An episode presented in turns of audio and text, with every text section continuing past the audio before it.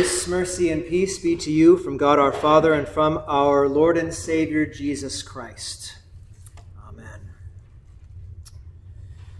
This Lenten season, we will be diving deep into Psalm 41.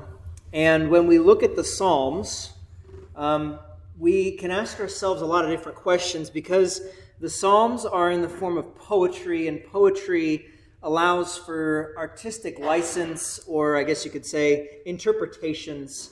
But there's one thing we do know that the Psalms certainly do proclaim, and that is the saving work of Christ, right? So when we look at the Psalms, actually, as a bit of a, um, a bit of history, whenever Luther read the Psalms, he would always see them as being spoken by Jesus himself. So, what does that mean for Jesus to speak these words, right? Because we think about that when we think of Psalm 22, right? When we think about that when, when we, uh, when we uh, say different psalms like that. But when we see Psalm 41, this is probably not one you're very familiar with. You probably know Psalm 1, Psalm 23, things like that, right? Great psalms. But this is one that was written by David, a lot of the Psalms were. And when we see that David writes this, we see that David writes not only as the king of Israel, but as the prophet of God who proclaimed Christ to come. And we see that in the Psalms, they proclaim what Christ would do, what Jesus would do someday. So we see here in the first two verses Blessed is he who considers the poor. The Lord will, excuse me, the Lord will deliver him in time of trouble. The Lord will preserve him and keep him alive, and he will be blessed on the earth. You will not deliver him to the will of to the will of his excuse me. You will not deliver him to the will of his enemies. Excuse me. So, who is the blessed and who is the poor that David is talking about here? Well, if we know, which we do, that the Psalms proclaim Christ, he says so himself in Luke, right? Jesus says so, that the law, the prophets, and the Psalms proclaim me. Blessed is he who considers the poor. Now, this is going to be kind of an interesting little roundabout here because the poor initially are you. It's us. It's me, right? All those who sin and have fallen short of the glory of God, we are the poor sinners that need to be considered. So then, who is the blessed one who considers them? Who considers the one who is poor? Well, that is Christ Himself. That is Jesus Himself considering us for His sake. Now, here's where the twist comes in. It's not really a twist, but well, I guess it kind of is. It's very interesting the way that God works because although Christ Himself, who is rich in the fullness of God's grace, in the fullness of the Godhead, He is rich and He considers us, we who are poor, and He becomes poor Himself. He empties Himself out on us he empties himself out by becoming a man, looking like lowly flesh and blood as we are. Yet he is the true God. He empties himself out even further on his cross, where his blood is shed for our sins. So he is the one who considers us the poor sinners. He considers us so much that he does something about it. He dies. He suffers and he dies for us.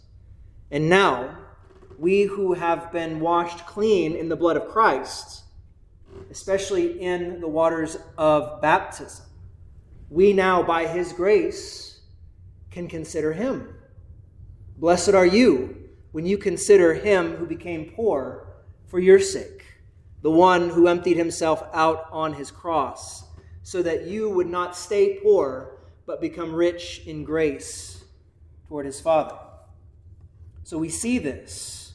We see that those who are baptized now are one with Christ. And being one with Christ, you are one in his poverty and in the richness that he supplies by it. Ponder on that. Consider that, as it were.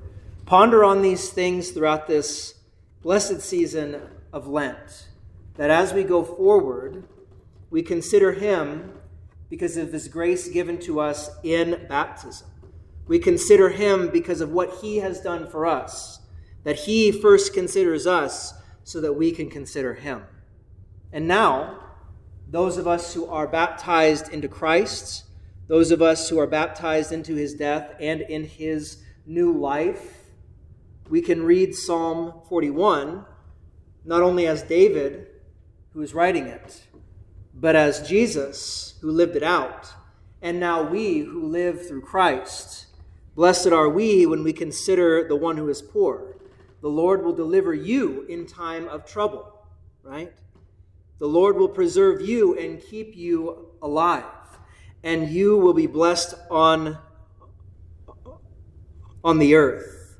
You will not deliver, God will not deliver you to the will of those who hate you, right? God will protect you. And he did so with his son.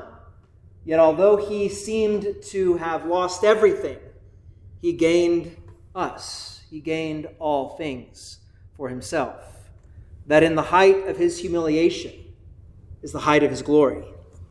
So as we go forward in Lent, ponder these things. Ponder these things as you approach God's, God's table today and are fed his body and his blood to strengthen you, to know that because of this great gift that he gives to you, your salvation is secure the forgiveness of sins are given to you here today for you to taste and see that the Lord is good. So, this promise in Psalm 41, verses 1 through 2, and because of Christ's consideration for us poor sinners, we can look at all of Scripture and find a connection here. From the epistle, we can know that from what God has done through Jesus, who has considered us and who has died for us, that we know that now is the day of salvation. Now is the time for salvation. Salvation is for you right here and right now. Ash Wednesday is a great day to start something fresh. It's a great day because we remember our sins as something that we have done against our will that has been given to us in God, against the new will that has been granted to us by His Holy Spirit.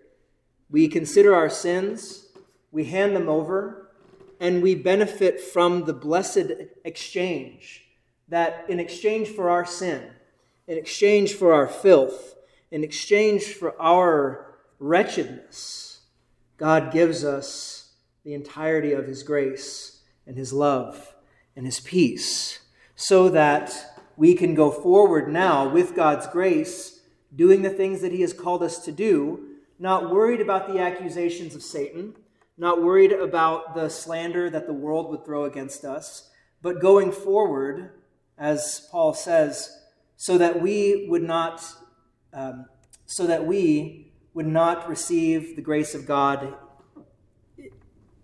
in vain. We know that today is the day of salvation.